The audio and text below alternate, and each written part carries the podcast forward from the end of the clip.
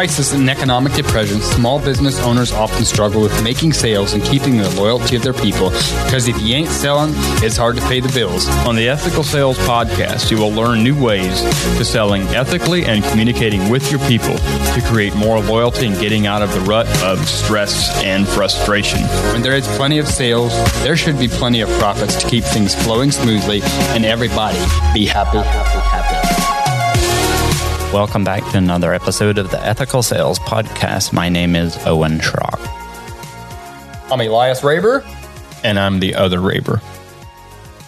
Matt. You think you're so popular you don't even have to say your name. Whatever. Okay. You know, I have a suspicion he would fall into the Ruby category. Oh, he might. Also known as a high D. Hey, we're going to talk about personalities, man. That's this right. It's a fun topic. If you're in sales and you don't understand how to read personality types, then you're missing out on some sales. Why because is that? we all tend to deal with people according to our own personality type. I have a lot of sapphire, and we'll get to some of these uh, personalities and explaining maybe how some of these differences in some of the personalities and help you guys recognize those. But um, naturally, I would tend to um, deal with people like I deal with myself if you're a high energy person, you might like tend to deal with somebody in high energy all the time. When that person's a pearl, you need to just tone it down a little bit. Right? What you're saying is a lot of your customers, if you don't get this, a lot of your customers end up being people like yourself. I want customers of all different personalities because right. I want them all. That's right. The next handful of podcasts, we're going to go through and discuss the four different personality types and how you might be able to recognize them. And this will help you not only in your sales, but it'll help you in your marriage. It'll help you in your relationship with, with your uh, children, um, recognizing those things. And not everybody has to be like you. It's when, okay. when you understand it, you just go, oh, well, that's why he is mm-hmm. like he is, or that's why she is like she is, or right. That's why that drives me nuts. I actually know people who said once they understood this, their marriage changed. It's when they started. Very you know, true the bumps weren't as big. Right, because you can start understanding how other people's brains work. And it's literally like when you understand this, I mean, an emerald is an emerald. They're all almost the same. Like God has a module for that personality. And when he puts that module in that person's head, they all kind of do the same things right, Owen? Or think the That's same right. way. That's actually, I, I mean, may think over it and plan that out on paper. right. Come See, up with a strategy. he's talking with Emerald. We got seven points. Speaking in a monotone. we got seven points. So, being today. we being we started on an emerald, why don't we talk about uh, emeralds today? I didn't have much time to study. I'd rather talk about rubies. In a nutshell, in a nutshell, we'll, we'll go into deep, greater depth. But in a nutshell, emeralds are the kind of people that need their I's dotted, they need their t- Mhm. T's crossed, and they need some time to think. Yep. They're the neat freaks. They're the people who everything is in order, everything is in place, their hair's combed just right. They know their facts and figures, and they're not going to do anything without knowing those facts and figures. And so, if you're going to go into a scenario Yep. where you're going to try to push those people into doing something before they have that information, you're probably going to lose that sale.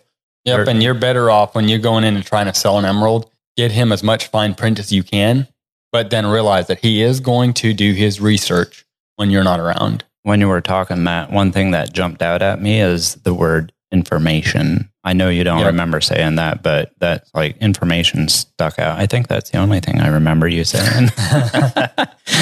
You know, I, I was actually going to say a great closing question to ask an emerald is Do you have enough information to make a decision? that is a great question and Yeah. ask it in a monotone style. But information is one thing. Emeralds love to do research. They love to have information and usually they are correct. Usually they are correct. Most of the times, an emerald that might call you to come out and take a look at his roof, he's probably already done his research on you before he made you, um, a phone call to you. A lot of these kind of people, if you're going to go work for somebody at a cabinet shop, for instance, they're probably an emerald. We've done multiple woodworking shops, and every one of them, the guy was an emerald. That's why he's good with the finer details of life, like woodworking. It's funny how after some time working with people and understanding these things that, you know, when they tell you what kind of business they have, it often tells you a lot about themselves already. What are some of the negatives of an emerald? Let's say somebody is an emerald or is a high C if you're using the disc profile. What are some negatives or something they should be aware about that they could work on. I, I I thought we are going to try to keep these podcasts short. and positive. I think emeralds tend to overanalyze I everything. ain't got much to say. I got plenty of emerald. yeah, you're my twin brother, and sometimes that drives me nuts. Being a twin or the emerald part. No, the emerald part, because I I'm like so not emerald. Or I'm so- emerald, he's a sapphire, and emeralds and sapphires are opposite. Sapphires are motivated by fun. We'll get into that later. Thing is, Yeah. your brother could say the same thing about you. That's right. I'm sure I have plenty of things that drive him nuts because what what it is is you're always you you always have your primary personality type that you are primarily. And so for me that's a ruby, but then secondary it's a sapphire. For Matthias it's a he's he's a ruby as well primarily, but then secondary it's an emerald. And when you're in your hobbies, you're in your recreation, you're always in your secondary. That's where you go. Mostly. Yeah. You're almost always in your secondary. So my sapphire is motivated by fun. Okay. So that's my secondary. So I just want to like when I'm in my recreation, I'm in my hobbies, I just want to have fun. Like I just, I don't want to do any deep thinking. I want to go fishing. I want to just shoot my bow, whatever. When he's in his secondary hobbies, he's being analytical about something. So he's tweaking something. He's cleaning his shop. Even if truck. it's clean, he's sh- cleaning his shop and his truck. That's why everything he's got is like immaculate. He has a hobby company that he builds long distance rifles.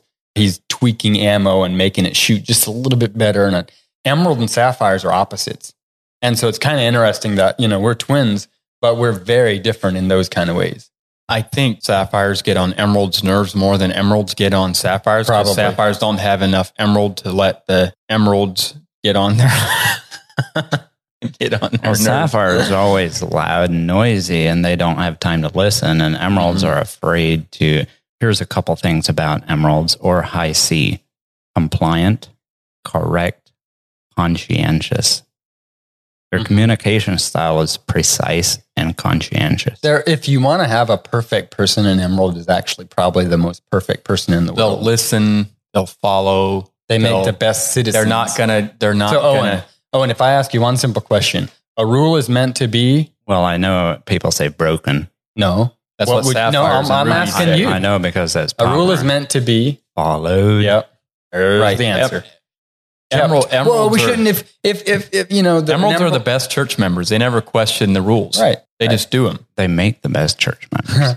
You have a ruby preacher. Actually, you probably have an emerald followers. You probably. and that's all you have in most churches. yep. Yeah. The emeralds are really helping the. We better ruby- talk about the rubies and The next. rubies make the rules. pretty much. Let's bring this into business. How can you recognize an emerald right away? And how can you serve him so you get his business? All right. So recognizing, we talked a little bit about it earlier, but they're the people who always got their I's dotted and their T's crossed.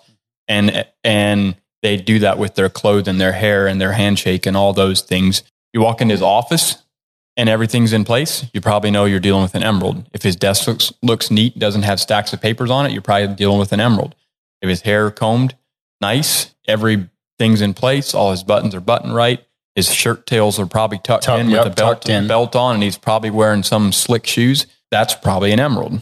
If you've ever had a client or a potential customer and you go, man, I just couldn't really read that guy. They're very task oriented. They're not relationship oriented naturally.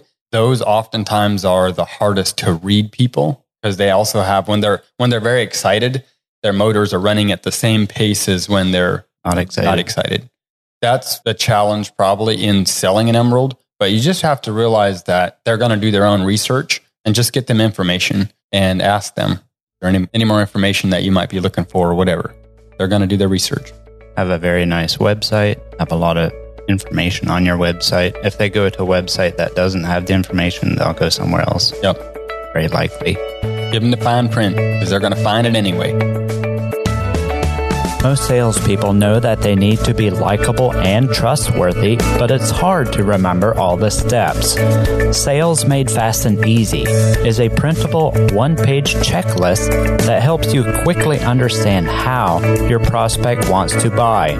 So you can sell your product or service faster, easier, and so you get happier customers and more referrals. With this free checklist, we'll help you discover what motivates prospects to say yes and no how to use questions as an effective tool for sales domination, why being yourself will make it easier for others to trust in you so you can serve them, and so much more.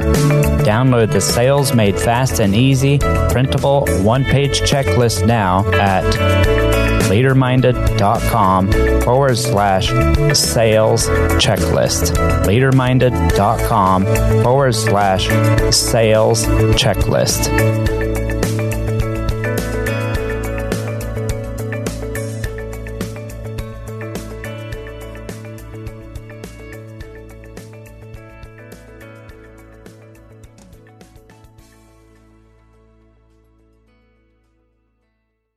This episode was hosted by the Max Potential Podcast Network. Find more great shows at maxpotential.com.